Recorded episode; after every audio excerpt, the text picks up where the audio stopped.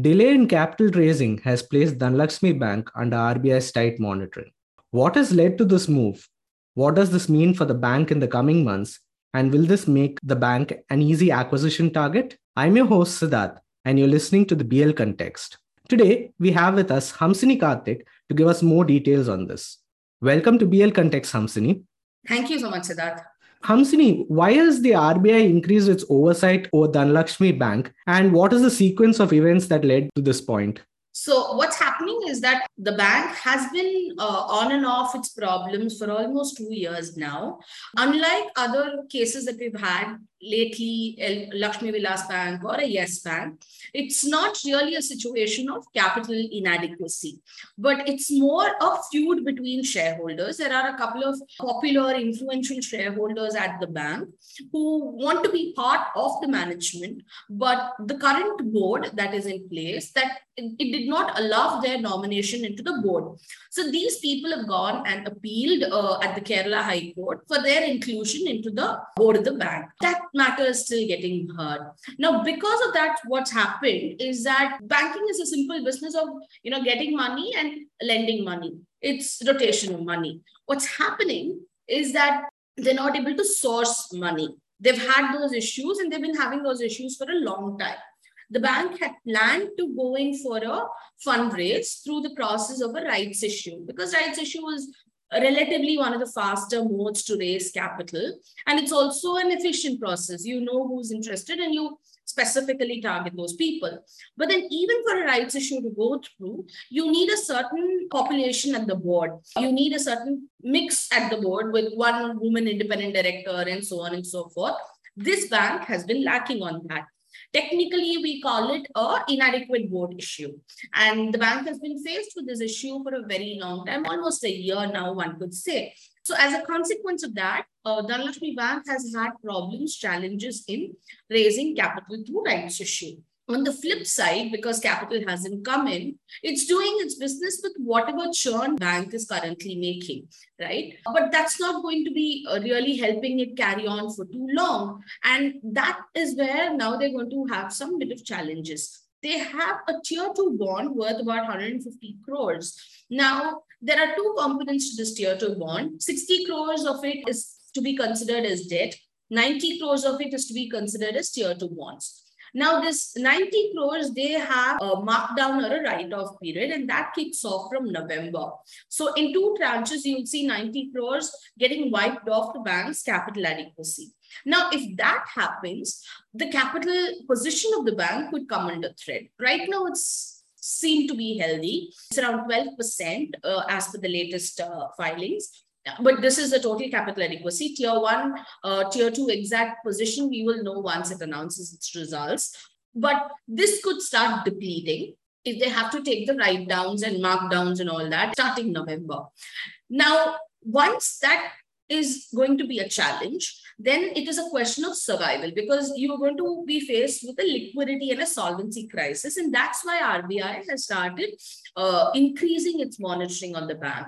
Earlier, people used to report people at the um, your uh, oversight teams and uh, um, monitoring teams and uh, the CEOs and all CEOs, uh, treasury heads, every everyone. They used to report into RBI maybe once a week or so. Now I'm made to understand that uh, almost on a daily basis, the RBI is getting sort of uh, informed about what the status at the bank is. Uh, so it's, uh, I wouldn't say it's really that uh, difficult. It is in a very precarious position just yet, but it could come there without the fundraise. How does Dhanlaxmi Bank look in terms of fundamentals? I wouldn't say it's very shaky. They incurred a lot of losses till December. Uh, to that extent, March 2022, the fourth quarter of FY22 was a turnaround period. They posted a small amount of 30 odd crores of profits. Uh, so they've been able to get back to the uh, uh business. The problem is that when the new MD CEO took charge, he did it in the middle of the pandemic and the pandemic has been pretty much a washout period for a lot of these smaller banks because they tend to be very focused on small businesses agriculture gold loans and so on. And um, like i mentioned earlier with uh, the limitation of capital in place there's only that much business that one can really target. So you've got to spend your money judiciously and that has uh, shown up on their books as well now, March quarter, they turned around well. Uh, June quarter also, they turned around quite well. Uh, the current quarter, they've sent out provisional numbers. Loan growth is in double digit. I'm made to believe um, it's around uh, uh 30, 30 odd percent as per exchange filings. Um, Gold loans is a very important part of business for them. That's grown about 19%. But the problem really is that of deposits. They've managed to grow their deposits only around eight, uh, seven, six and a half, seven percent, six point eight five to be very precise. So somewhere they are beginning to face issues of going to public to raise deposits and all that. Uh, so how long do they um, carry on business without capital is now increasingly becoming a question at the bank. Does the turn of events make Dhanlaxmi Bank an acquisition target now? Yes, yes.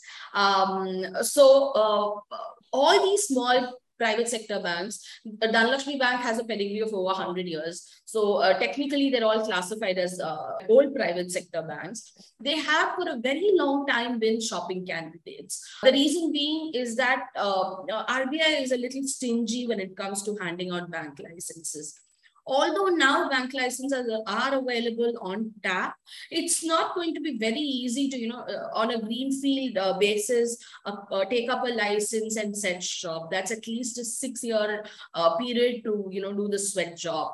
Uh, and therefore, banks like Dhanlaxmi are very attractive acquisition candidates. But if you ask me, is that going to be an easy process? Not really because uh, Dhanlaxmi Bank has a quite a lot of you know influential investors a lot of them based in the middle east. Uh, they have very strong connections with kerala. You have dubai's lulu group which is a stakeholder in the bank.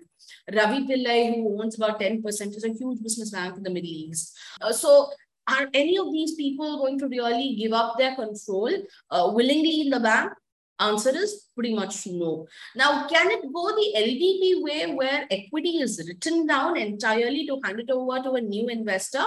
We have to really wait and watch because right now the capital position is not very precarious, but it could turn precarious. And it, when, when it does turn precarious, RBI has the powers to write off equity. We need to wait and watch. Maybe in about a couple of months, two, three months, the whole story will play out. When is the Dhanlaxmi Bank rights issue and will there be any delays as of now? Well, at BL, we reported it that they were preparing for one. It should be rolled out by latest by August. But uh, we're in October and there's no sight of when the rights issue is going to be rolled out. It's not a very high ticket one. It's about just 150 odd crore issuance that we're talking about. But uh, there are those challenges that the bank continues to face, especially with respect to having the quorum at uh, its board. And since that's really not in place yet, uh, the rights issue is getting delayed. So when is the rights issue going to come? It's anybody's guess, really. Are there any other banks that have faced increased scrutiny in recent times? We saw um, RBL face uh, slightly high scrutiny. RBL had its share of problems. RBL Bank, it share it had its share of problems from the mid FY20s, even ahead of the pandemic, uh, because a few of the corporate loans went bad and they had to take up huge write-offs and so on. So that is one candidate that I can think of. In the recent times, RBL definitely is one. Uh, having said that, there are a few other names like IndusInd, Yes Bank, and all, which have had their fair share of issues. Yes Bank story is very well known for all of us. And uh, Yes Bank, although it is out of the uh, woods, uh, pretty much out of the woods, I could say, there is still a fair amount of uh, um, regular intervention or regular communication that happens between the bank and the regulator. Uh, then uh, IndusInd faced a bit of, uh, you know, issues, especially on the deposits front. They had a run on deposits post the Yes Bank fiasco. Uh, that was from uh, of the period between April to June. So that saw the RBI sort of, uh, you know, increasing its supervision on what's really happening on ground and so on. But having said that, it's very natural for RBI to seek data from banks on a very regular basis. And that's the job of the compliance teams, really. Uh, um, when you say that uh, you know uh, the the uh, oversight has increased? When beyond just a special supervision manager or, or an ssm which has been appointed in dhanlaxmi's case you have almost a daily reporting to RBI from the compliance team, which is what Dhanalakshmi is doing right now. Those are instances when you can say that the oversight on a bank has really increased. Barring Dhanalakshmi, I'm not sure at this point in time there is anything really which is in the uh, worrisome radar as far as the regulator is concerned. Thank you, Hamsini. Thanks so much, Siddharth. Thank you for sharing your thoughts on this issue. And until the next episode of BL Context, this is Siddharth signing off.